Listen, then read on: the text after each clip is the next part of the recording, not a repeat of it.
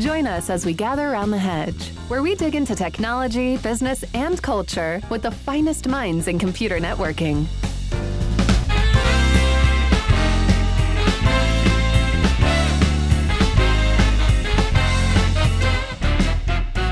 Well, good evening, Eyvonne. Good to see you in your library and with us tonight. So awesome. Yeah. So for those, since we're not doing this on video, you guys out there can't see me, but I have my virtual background on and it looks like this wonderful bookshelf because the room I'm sitting in is mess. So I I'll expose these guys to my vir- virtual background instead of, you know, the laundry basket that's sitting behind me. So good evening. Good morning, whatever time of day it is. Good morning, whatever time it is.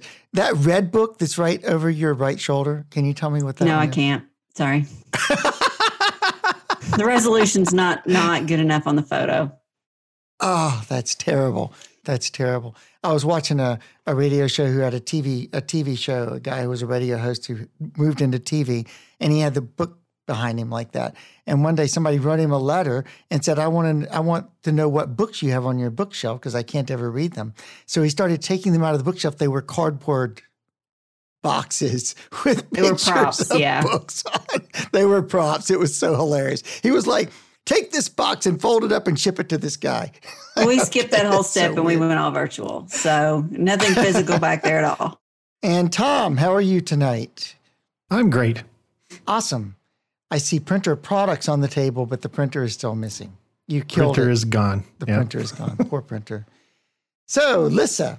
Lysa joins us tonight. From where, Lysa? Where are you at?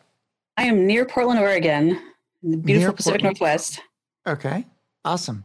Is it is the sun did the sun shine today? I mean, I'm just curious because that's happened so rarely. well, you know, the summers here are remarkably dry. It's it's one of those things that you know you, the the assumption is that it's just raining, raining, raining. But really, from about July to September, it's pretty darn dry here. We're actually in the middle of wildfire season. Oh, okay, cool. Yeah, I have a friend who moved to Seattle and he said he couldn't figure out why the houses were so cheap. So he bought a house and it had no garage.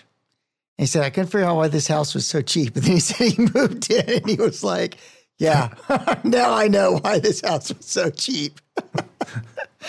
so, Eyvonne, I'll turn it over to you. Since you're here, you can. Yeah, no. Um, so uh, Russ uh, ran across an article by uh, Lissa that we'll share in the in the um, show notes, but it's uh, entitled "Stress, Trauma, and PTSD in Cybersecurity." And I, you know, I've read some articles about content moder- moderators and folks in the industry who experience you know mental health challenges re- regarding stress and PTSD because of the constant contact or uh, content that they're exposed to on a regular basis. And so I think first I'd like to understand from you, Lysa, what prompted you to write this post? And, and is there a particular, you know, field you were trying to address or, you know, just, um, yeah, what, where did it come from? So, um, two things. I mean, like it, time wise, it was really the the pandemic. This, you know, we are all under a whole lot more stress than usual right now, and we're kind of going through a worldwide trauma of sorts. And I saw a post from someone on Twitter that kind of started talking about some mental health issues, which you know, my own background like I, I started taking psychology classes in middle school as soon as i possibly could get in my dad is a psychologist and so it's kind of you know like my my you know light fun reading when i was a little kid was psychology today. So it's always been something that's kind of been an interest of mine and something that i have read an awful lot about. And in college i did uh, some neurobiology classes and learned more about that and and insomnia weirdly. Um, and just it's been something that's kind of been the the ether of my life as far as just this interest that is kind of ever present and you know it's a soup we're all swimming in so it's very relevant For sure, for sure. And I know you you go through in that article you talk specifically about PTSD and how it's we think of that particular uh, disorder associated with uh, war veterans, for example, but that really any any trauma can cause that. Have you seen or, or how have you seen folks cope with the challenges or are there specific challenges associated with the IT field that maybe folks may not think about but that are still there and maybe they need to be watchful for? Well, one of the, the kind of classic signs of PTSD is eternal vigilance. And I really can't think of an industry that is better at eternal vigilance than IT. I mean, that's really what we're paid for is being eternally vigilant. And it makes me wonder, I mean, not necessarily, you know, that IT causes it, but it might attract people who have that mindset already. And so, you know, it, it could potentially be a, a sort of weird silver lining of of having a PTT, a PTSD is that like if you already have that inclination towards you know viewing things with a kind of an extra bit of paranoia then maybe this is you know the the uh, calling in terms of of like you can make something positive out of it i was thinking that's going to be our new t-shirt what's that I'm in IT. Oh. Just ignore me if I'm paranoid. I, I, know that uh, a couple years ago, I moved from a more operational role into a, a vendor pre-sales role, and was was joking, but but I don't know that we were really joking about other folks who come over recently about it taking months to get past the the the pager buzz or the phone ding of having to carry that constant uh, device with you to let you know when there are issues that, that could constantly interrupt. And I know that uh, for me, one thing I'm pretty vigilant about at this point in my life is that I, I have a very limited notification um, settings on, on my phone. And like, if you need me, you better text me because if you send me a Slack message or if you send me an email, like there's no guarantee I'm going to see it. And I, I even when I'm on the phone with somebody whose phone is constantly dinging and binging, and I can hear that in the background, I can feel my anxiousness rising. And I, am like, turn. I told a guy once uh, we were on a call. He was a project manager, and his phone would go off every 30 seconds. I'm like, dude, please silence that when we're on this call. Like I can't concentrate because that thing bangs, and I have this, you know, this emotional response to your phone dinging across the the the phone call and i'm like you got to turn it off. Like eh, and he teased me about it but seriously i couldn't focus. Like he's like you got to stop that. I don't know how you live that way. Well you bring up a good point too about the the the dosage. Like there are a lot of stressors in this industry and you know certainly notifications on your phone are designed to be stressful enough to get you to pay attention to them. And we all have to figure out ways to find the dosage that you know works best with our sanity enough you know to get that balance right of like getting your attention versus overload yeah and, and i think part of it is is that every one of those dings is an existential threat yes to your yes. job to your family no i'm, I'm serious really yeah. it's that way i mean when you operate a network i you know i very well remember walking into right. networks and and um, walking into situations where they had lost eight, ten million dollars in a matter of an hour or half an hour, or or there are places I walked into that were losing eight to ten million dollars a minute, and it's like you're killing a company with that type of loss because the network is down, and you just can't do that. You just you just can't. It's it's just not done.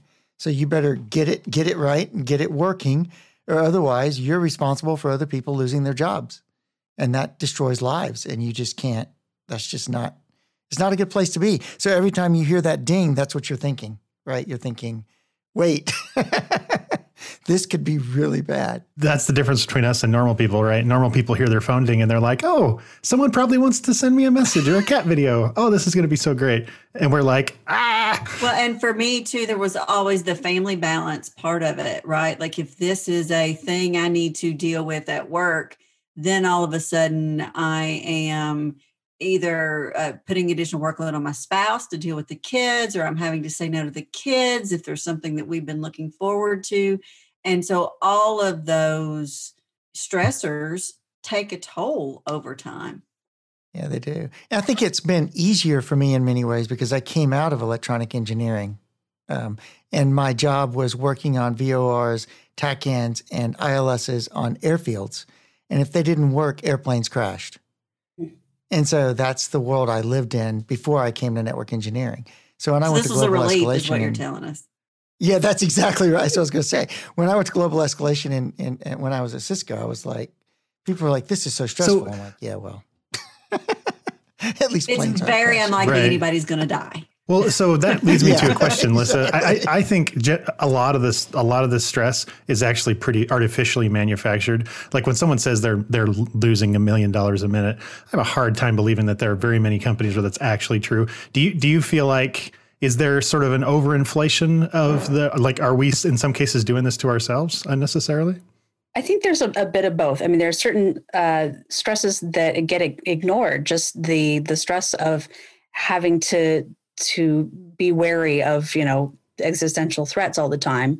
But yeah, there's there's certainly been times, at least in my career anywhere, where it was like you know, oh, the sky is falling. Oh my God, what's like? Well, okay. I mean, it certainly feels like that, and I'm sure that's your perception. But in the grand scheme of things, this catastrophe isn't half as bad as the catastrophe over here and you know everybody needs to calm down like by about half and one of the things that i kind of uh, learned when i was first uh, interacting with the press a lot was they really wanted the you know if it bleeds it leads and so they wanted the you know give me the most worst case scenario like we're all going to die because of this malware whatever which i absolutely refused to give them and that it was hard on my career initially is that i wasn't getting as much press coverage because I wasn't willing to say, "Oh my God, the sky is falling." That a lot of the industry seems to be moving more towards a you know a more balanced and um, nuanced view of threats, which is good, and I think is helping to deflate the you know stress levels overall. But yeah, it's been it's a real tough thing to to convince people that you know we don't have to go out with messaging that is like, "Oh my God." Everything's coming to an end. Like, okay, well, yes, this is a really horrible vulnerability or malware or whatever, but you know, XYZ mitigating factors, XYZ things you can do to protect yourself and that sort of thing. So I think there there are certain overinflations in that sense that we like as an industry really need to dial back still.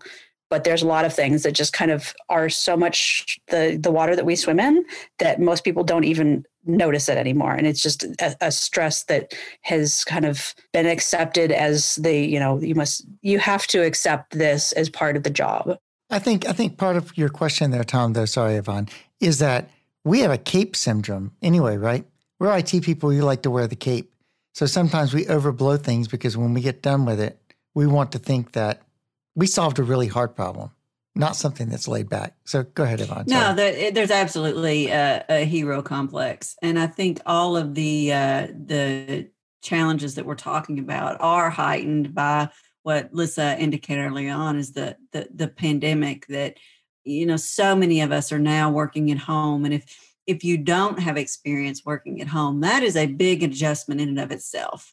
And and I kind of made that transition several years ago um, when when I had my youngest, but there are things you can do in your own work environment to help. And you have to know yourself and you have to be self aware.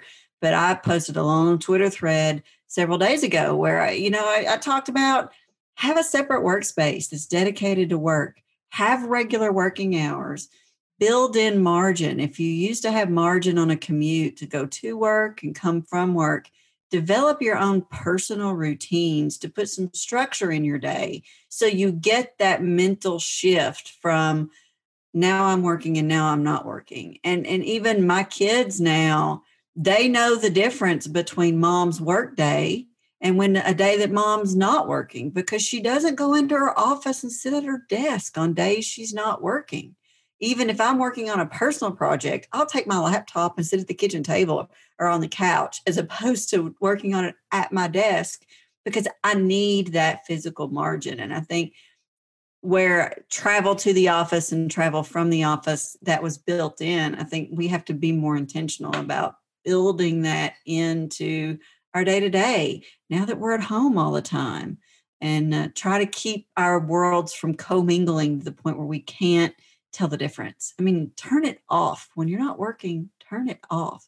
And there's also the aspect of doom scrolling. There's a lot of us right now who are just like trying to to search the news to some, for something that's going to make us feel better, and a lot of times that just makes us feel worse. Like I, I noticed when I switched from being kind of in a position where I need to really be on top of the news in the industry, switching from that to being less intimately involved with it, like the the level of stress that I was getting rid of just making that one little change was absolutely huge. I hadn't realized how much of that just, you know, horror and doom and whatever that I was internalizing just day to day and how much it was accumulating over time. I remember uh, early, early in my career, somebody who worked in security um, was telling me, he's like, "It's a good thing you're in networking." And I said, "Well, why? What's what's the problem with security?" He said, "The problem is you end up just looking over your shoulder all the time, and you can never trust anybody or believe anything that anybody says. so it's a horrible. It's don't don't come to security." And I was like, "Whoa, that sounds a little scary." Yeah, yeah. So moving on, I mean, I think over time this builds up to the point where you burn out, wouldn't you say? Lysa, I think that yeah, that's, I think that's the danger. That's one of the dangers, besides destroying relationships, besides everything else that goes into it. Yeah. But the burnout. Describe the burnout phenomenon for us a little bit. And uh, burnout is is kind of it, there's not really a formal definition as such. Or it's kind of like it's starting to form. It's not like a diagnosis or anything like that. It's um, you don't have the feeling that you have control over the things that are what should be your sphere of influence. So, like if you're working in an IT department where you make recommendations about how to make the company safer, and everyone just like, no, never mind, we can't afford that, or no, that's too restrictive, or whatever. And so, like that feeling of a, lack of control, lack of being able to influence the things that are problematic for you, that you know over time will lead to a sense of burnout just that kind of unrelenting sense of like there's all these problems and there's there's little to nothing i can do to make a, a, substantive change. And you know some of it is to just literally overworking. Like it, you know turn things off at the end of the day. Like you need to have some sort of mental separation so that it's not you know work is not your entire life.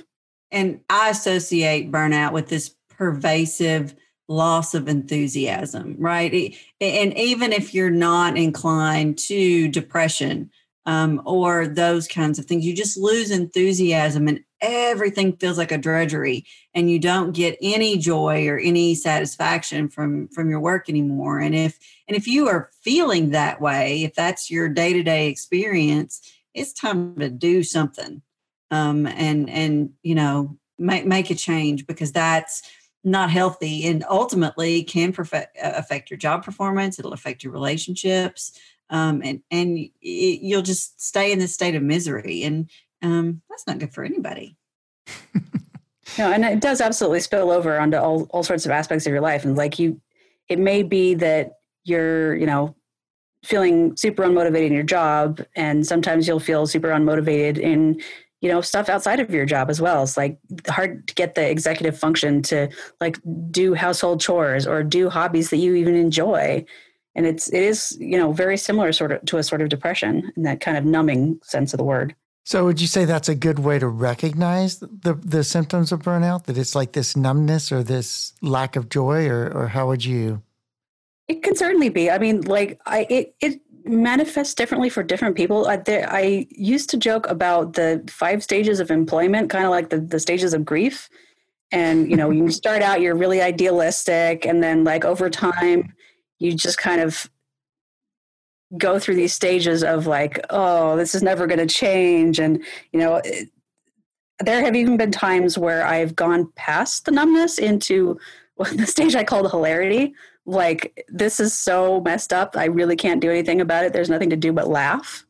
And just you know you get weird and punchy. And like everyone's experience of it is a little bit different but you know it, there's definite stages of of that are similar to a kind of grief. It's so funny because you say that and i also read an article not long ago that, that basically the gartner hype cycle was also structured after the stages of grief. So that's that's just an interesting tangent here. Unfortunately, it's true. Yes, yes. You know, uh, in the denial and and you know the denial and disillusionment and uh and then eventually you know acceptance right um yes yes yeah i i i have a thing about this and i probably shouldn't spend too much time talking about the gartner hype cycle but i still remember back in the day when when i first got in networking and uh, i first started becoming aware of gartner and there was a big thing in gartner about atm and how ATM to the desktop was going to take over and how it was going to change everything. And they had these big charts up and to the right. We we call them all the time, up and to the right. It's going to be so many deployments of a 25 gig ATM to the desktop. And then I started watching every one of these, and I started realizing that almost none of them come true. Almost none of them come true. And then I started like, okay, I'm just not even paying attention any longer because frankly, there's just no point here. Like I'm not getting anything out of paying attention to this, which is sad, but I don't know, you know, is that But there's a there's an interesting connection from that to what we were talking about with the news media or the security media or the technology media. They are always looking for the most salacious um, side of the story, and they want you to have an emotional reaction. They want, you know, they want your heart rate to go up a little bit. They want you to be like, oh, I need to leave this, or the the fear of missing out, right? And uh, and and those are the things in ourselves that we have to have a certain degree of self awareness about, so that we can uh, kind of counteract that. And again, for me, it's building in structure. I'm not going to check the news every hour on the hour. I have today. I don't know when this will release, but but uh, but uh, the hurricane hit last night. And so I've been checking it probably more frequently than normal today, but still with an awareness that, there's only so much that I can do. And yes, there are tragedies, and yes, there are objective realities that should um, concern us. At the same time, like I, I can't let that consume me. Um, and I think one of the things that's super helpful um, is to track your progress and to keep a list and mark things off of it that you can look back and go, oh, I'm terrible about not acknowledging the things I've done successfully, about all the things I've done good, I sort of blow off, and the things that I mess up on end up huge in my mind. And so to, to, to have systems where you keep track of those things, you can look back and go, oh, I did this and I did this thing and it was good. Um, and I think sometimes we are terrible about that in our industry. Yeah, and weirdly, like for a job that, uh, you know, if we're doing a good job, no one knows we're doing it. Yeah.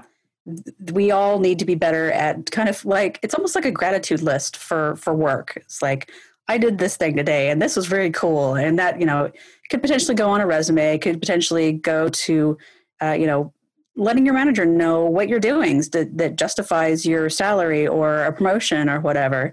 That's something that we should all be a lot more serious about in this industry. When I've started keeping a list of objectively positive feedback I receive, not because I, you know, I want to look at it and go, oh, I'm amazing, but every now and then I need like a reminder. If I have a day when I feel like I'm not getting much done, I pull that up and I go, okay, these are objectively positive things. They're not touchy feely. They're not like if, if somebody gives me a compliment and it's objective and it's measurable, and I can be like, oh, yeah, I did that thing. I write it down. That way I can go back. And those are some things that I do to kind of help me keep my sanity because it's it's crazy times. Yeah. And this is something that managers can look at as well. Like, you know, keep an eye on your employees. And if you do see that, you know, there's sudden sudden drops in productivity or they just an attitude change, keep an eye on your reports and and you know check in with them make sure that everything's going okay that they're not having problems that feel out of their control yeah so i mean we talked about burnout we've talked about um, just this concept of things being overly stressful and when they probably shouldn't be you hinted there a little bit Lysa about um, going back and talking to your people about what they're feeling and stuff now that feels to me like we're, we're into the territory of how do I treat people better so that they'll stick around? How do I make this job more tolerable? Well, yeah, I, there there are a ton of things that that managers can do, and certainly, you know, just keeping tabs on your employees and checking in with them regularly and giving them, you know, both positive and negative feedback when necessary.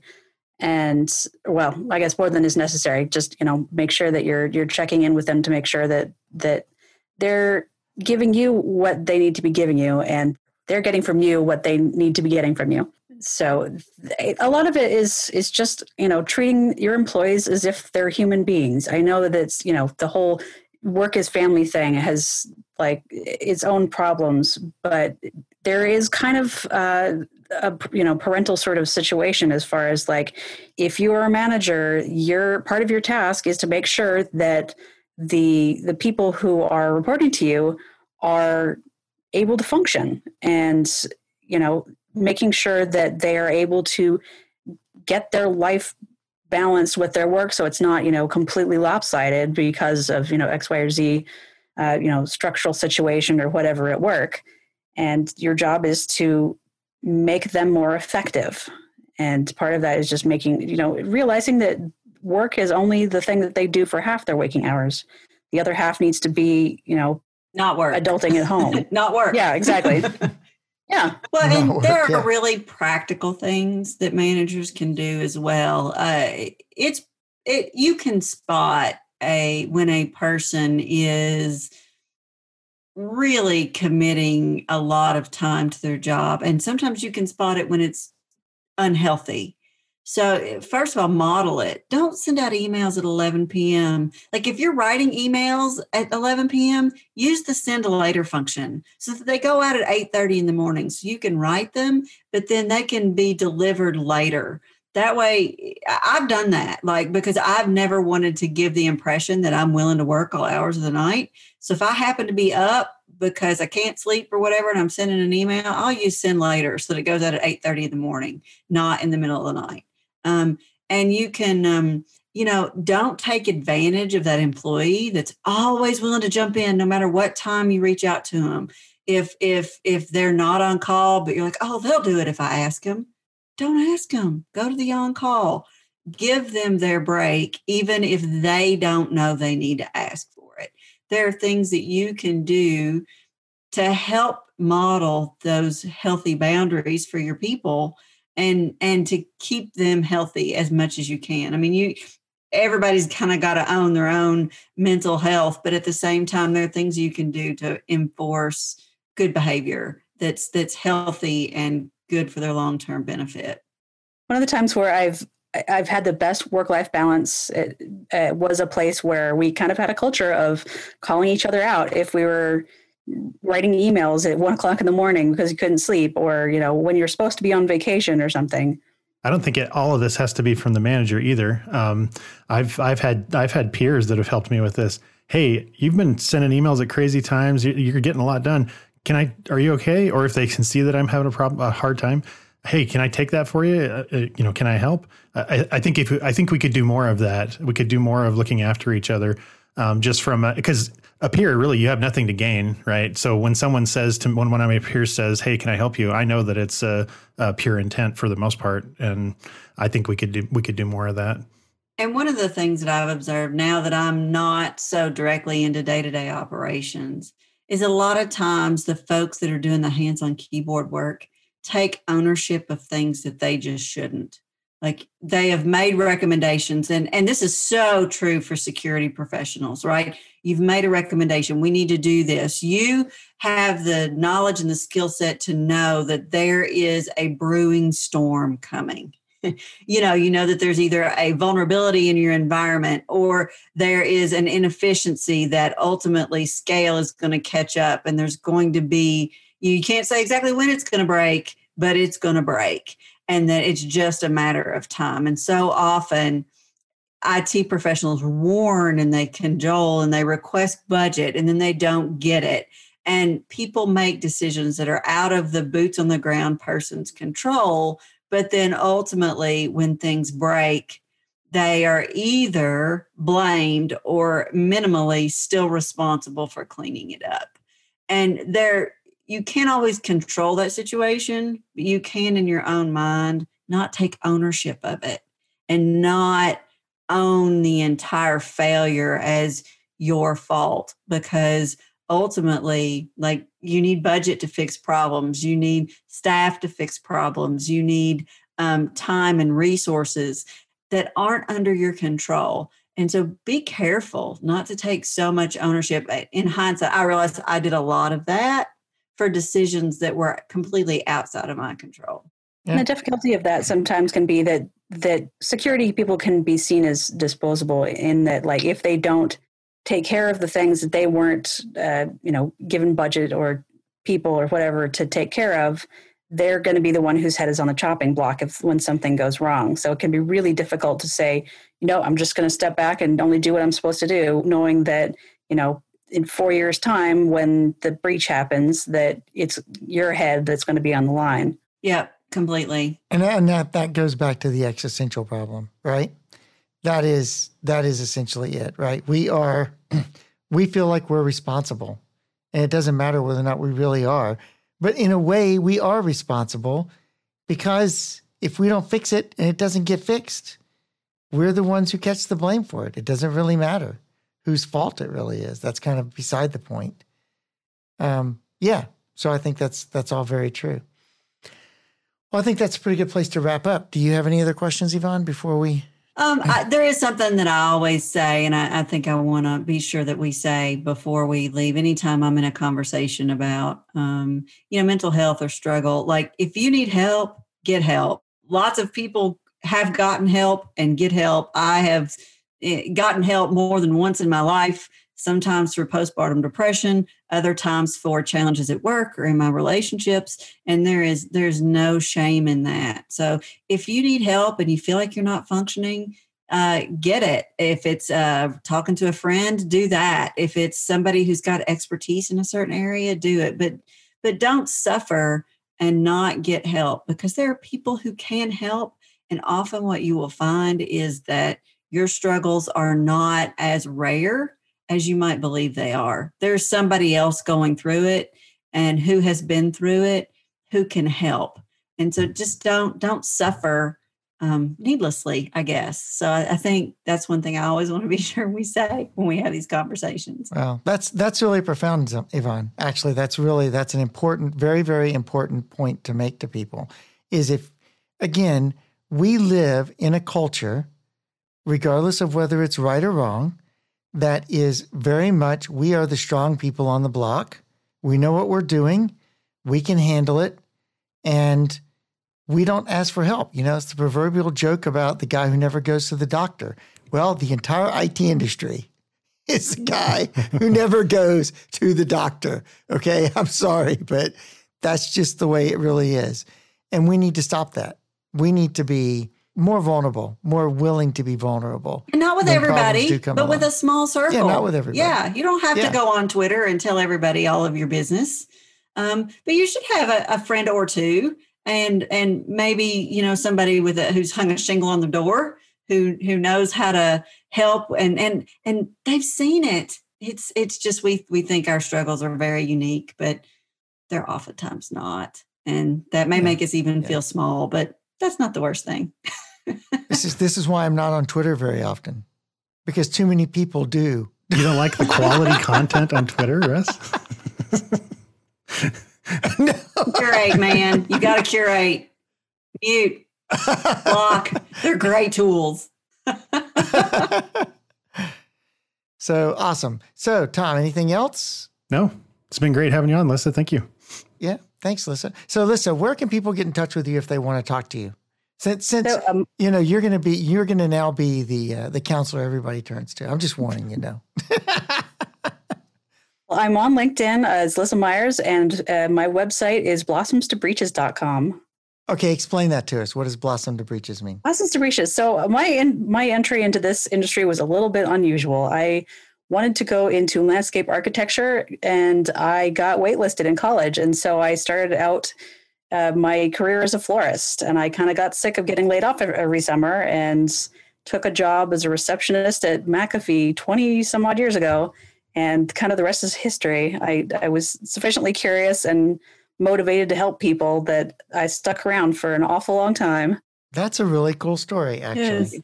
Yes. that is that is really really neat. Okay, cool. So LinkedIn is the primary place. Tom, do you have any place anybody can get in touch with you since you don't blog? Uh, I knew that was coming. Every time. LinkedIn, LinkedIn, and Twitter. the beatings will continue. Yeah. Till morale improves, right? This is this has been running for a long time. I can't give up now. Well, thank you very much for joining us for this episode of The Hedge, and we'll catch you next time. Subscribe to The Hedge on your favorite podcast service or follow along at rule11.tech.